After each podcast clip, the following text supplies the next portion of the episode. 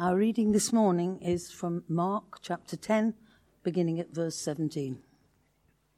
As Jesus started on his way, a man ran up to him and fell on his knees before him. Good teacher, he asked, what must I do to inherit eternal life? Why do you call me good? Jesus answered. No one is good except God alone. You know the commandments you shall not murder. You shall not commit adultery. You shall not steal. You shall not give false testimony. You shall not defraud. Honor your father and mother. Teacher, he declared, all these I've kept since I was a boy. Jesus looked at him and loved him. One thing you lack, he said. Go, sell everything you have and give to the poor, and you will have treasure in heaven. Then come, follow me. At this, the man's face fell. He went away sad because he had great wealth. Jesus looked round and said to his disciples, How hard it is for the rich to enter the kingdom of God. The disciples were amazed at his words, but Jesus said again, Children, how hard it is to enter the kingdom of God. It's easier for a camel to go through the eye of a needle than for someone who is rich to enter the kingdom of God. The disciples were even more amazed and said to each other, Who then can be saved?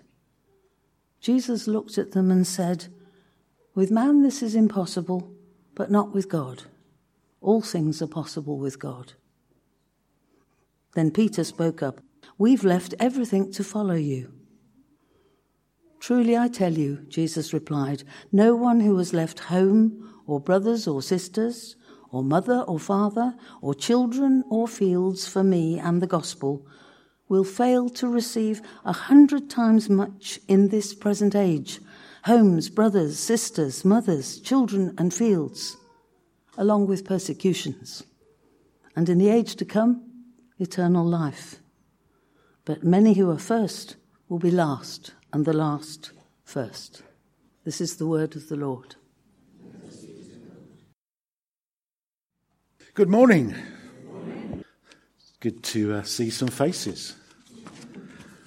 We did come here for uh, Ben's induction, but of course that we were right in the middle of the sort of lockdown restrictions then, so uh, we didn't see all your faces. so it's good to see. It's good to be here. I was Ben's vicar when he was a curate, and I taught him everything I know. So all the good things are all down to me. All right all the bad things, the bad habits he's got into since he left me. But uh, it's great. It is great to be here. Also, I had the wonderful privilege of being able to marry Jess and Ben. So, uh, so, so I've got really good connections with them, and um, we are very fond of them. My wife Val is here uh, as well.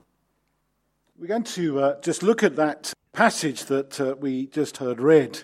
It's, it's lovely to sort of drop into a, a series of looking at the scriptures and looking at the various things that Jesus said and, uh, and this whole sense of coming and going that is right at the heart of the gospel. Jesus calling people to come, but then sending people to go. And you always get those moments where there's a, there's a difficult one. So what you do is when you get a difficult one is you invite somebody else. Recently I went back to another church that, that I was part of, and they just happened to be doing a series on giving. And the week that they were doing the series on financial giving, let's invite somebody else to come and do that. So I had to do that. But it's lovely to be part of this. And, and we're looking at go sell all that you have. One of the great things as we look at the Gospels is the way in which Jesus meets all kinds of different people a whole lot of people come with, to him with their problems with their lives. He answers their questions and he walks with them in their lives. All kinds of different reactions to different people. I was just uh, thinking, as I Ben was, was my curate. He, he was one of seven curates that I had over many years. I was very young when I was ordained. Um, over many years. And they were a very eclectic bunch. I had one who was uh, of Indian heritage from Yorkshire. I had one who was born and, and grew up in Canada. I had one who was severely visually impaired. I had a black Tanzanian woman. I had a woman who was in her 60s who came into ministry late. I had someone who'd switched from Baptist, being a Baptist minister, to being an Anglican minister. And then I had Ben. So it was quite an eclectic mix of people. And the church is full of that, isn't it? And we see that in the gospel, how Jesus meets all these different people. He longed to bring men and women into the kingdom of God. And he was constantly calling them to come and to go. But one thing he never did was compromise his standards. Compromise on the things that were important. Sometimes he was very sorry. Sometimes he was visibly grieved if they couldn't accept what he was saying. But he would have to allow them to walk away. And in our passage this morning, this man walks away. I don't know if uh, you use that uh, app, What Three Words? No, no. I bet Ben does, yeah. A few of the young people do. but is that to what three words? It's a way of finding a place. You, you sort of have three words to get places. Oh, oh, it's quite a challenge if we were asked of what three words would you think of yourself? But in this passage, we have a man who is known as the rich young ruler. They all mention in the gospel, we have, we have the, the story is told in the, in the three synoptic gospels, Matthew, Mark, and Luke. They all mention that he was rich. Matthew is the only one that mentions he was young, and Luke is the only one that mentions he was a ruler. But he has become known as the rich young ruler. And we might say those are the only three things that we know about this man. He was rich, he was young, and he had some official status position in the community. It all adds up to somebody who, in some senses, was quite attractive, it's always good to have a healthy bank balance. It's always good to have youth on one side. And we don't know what the man ruled, but he clearly had some position. He had a status, a standing in the community, as I said. He had some importance. But it seems that as he had perhaps thoughtfully reviewed his life, he'd come to the conclusion that, that something was missing. Although he enjoyed being rich, being young, and being influential, he realized perhaps that one day life would come to an end. One day he would die. And when that day come, he wouldn't be rich anymore. He couldn't take his money with him into the next life. As they say, shrouds don't have pockets. Some of us try to think that we can take it into the next life. Val's father, a wonderful Christian man, and yet he was insistent that he was going to take it. And he said, when he gets to his, funeral, you know that hymn, Guide Me, O Thou Great Redeemer? The last verse it says, Land me safe on Canaan's side. And he said, When you get to my funeral, can you change the words to land my safe in Can- on Canaan's side? But the fact is, we can't take it with us. So he knew that there would come a time when those things that he had would come to an end. Maybe he'd taken a moment to see the big picture, to ask the big questions. And so there are two more things that we discover about him as he comes to Jesus. We also discover that he was religious. Because he tells Jesus that he kept all the commandments since he was a child. He was a religious man. I often get people ask me, How long you been religious? And I, I've never been religious.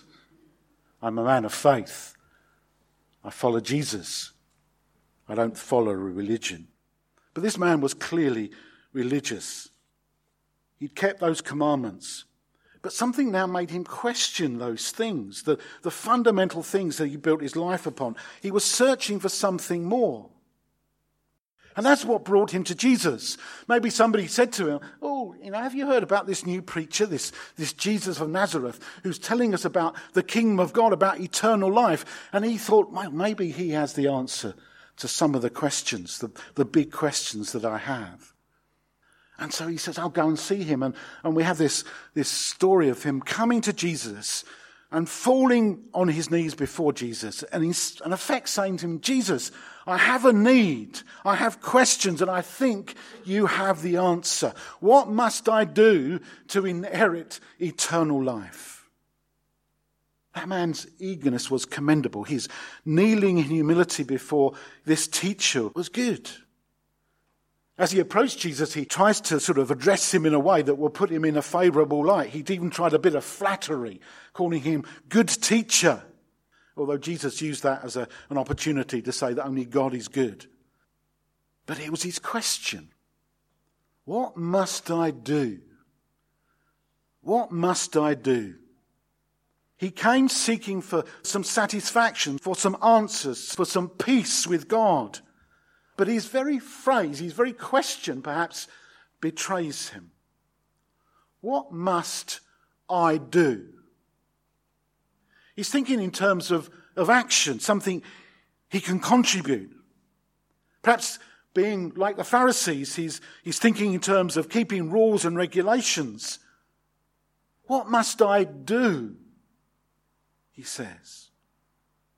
This man was, like many of us, a, a doing person, a man of action. Just show me what I need to do. Jesus deals with the man's question, but he deals with him very gently, but very firmly. There are two very moving moments in this story. The one, firstly, where we're told that Jesus looked at this man and loved him. The second comes later when we're told that the man goes away sad.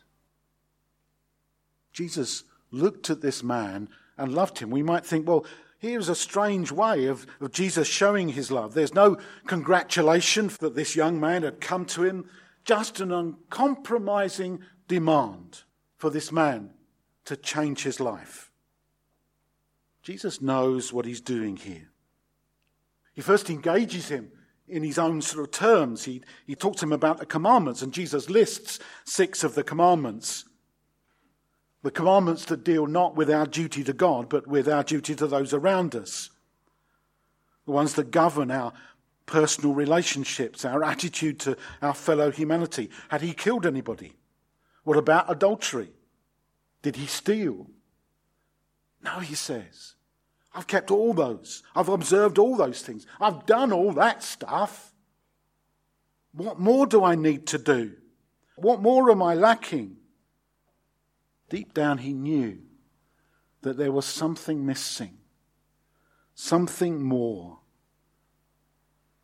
It was a, a good opportunity for Jesus to land a big fish as a follower. How easy would it have been for Jesus to say, Yeah, don't worry, you're, you're fine just as you are. Just carry on doing what you're doing and you'll be all right. Don't worry about anything else.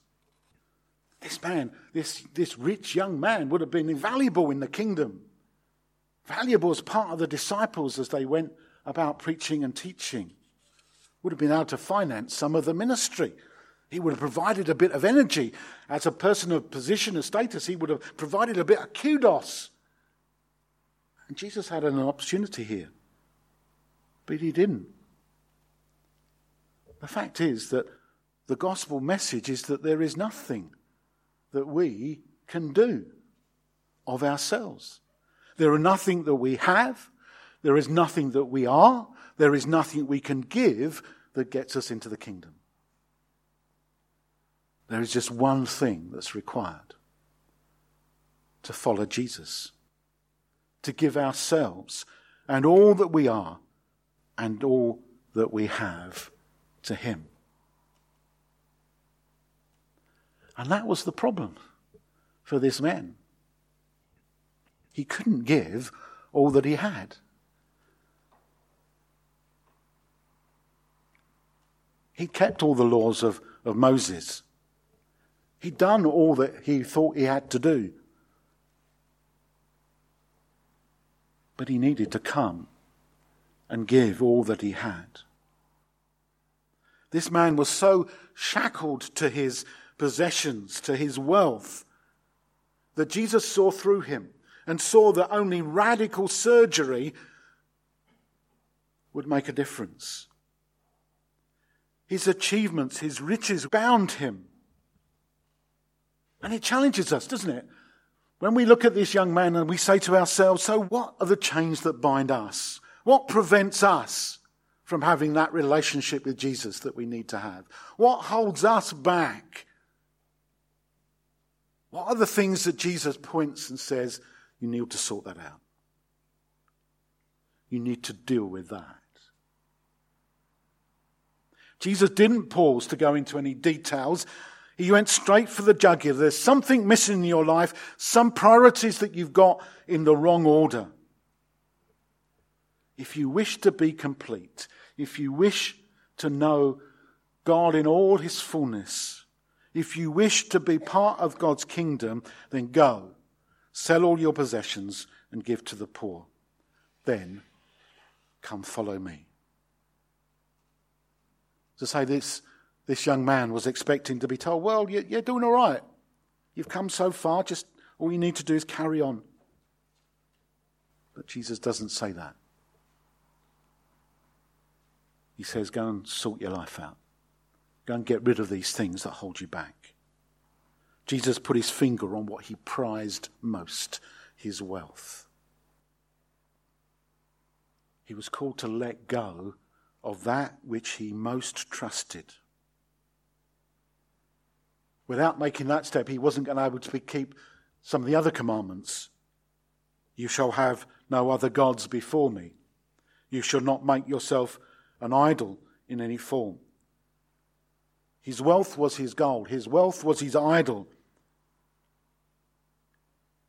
The disciples were a bit perplexed, telling this young man to go and sell all that he had. But this wasn't a general command. I'm not saying that Jesus is saying to all of us, go and sell all you have and give to the poor. No, this is the same Jesus who, not long after this, is anointed by this really expensive perfume, isn't he? Jesus is not against wealth, but he is when it's a problem. And it was clearly a problem in this man's life. This was the obstacle. This was what's stopping him from coming into the kingdom. He had to make a choice between Jesus or these riches. Sadly, the riches won. We're told at this the man's face fell and he went away sad because he was very rich. His desire for following Jesus was outweighed by his desire to keep his finance his wealth. The young man's sincerity was blown wide open. What Jesus asked for was far more than he was prepared to give.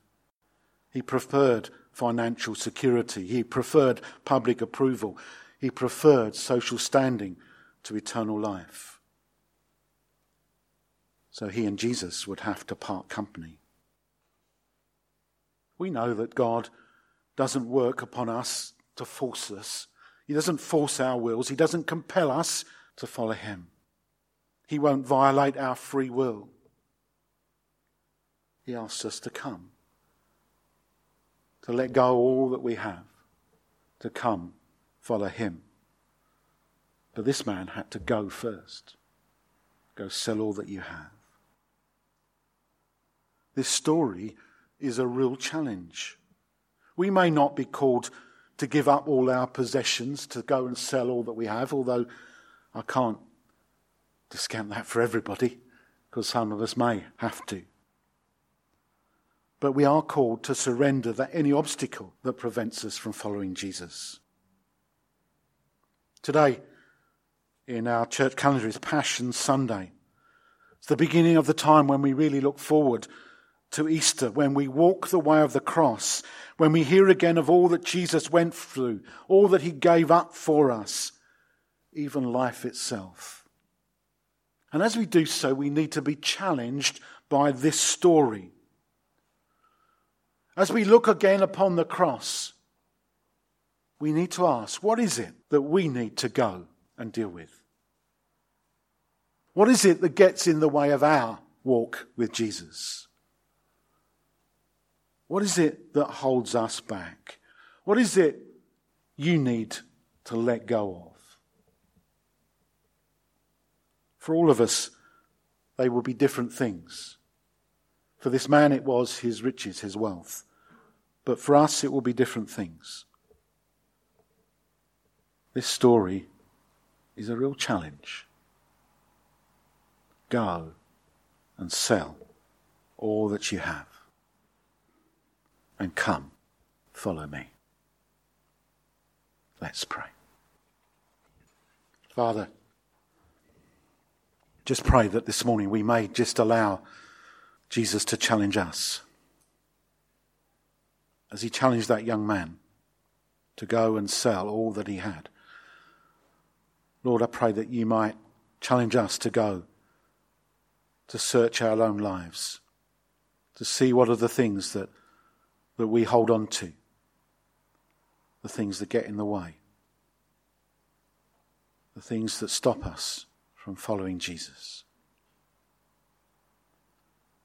Father, pray as we move into this time of Easter, as we walk the way of the cross as we remember all that Jesus did for us. Father, I pray that you might challenge us afresh. Come by your Spirit, we pray. Touch our lives. In Jesus' name. Amen.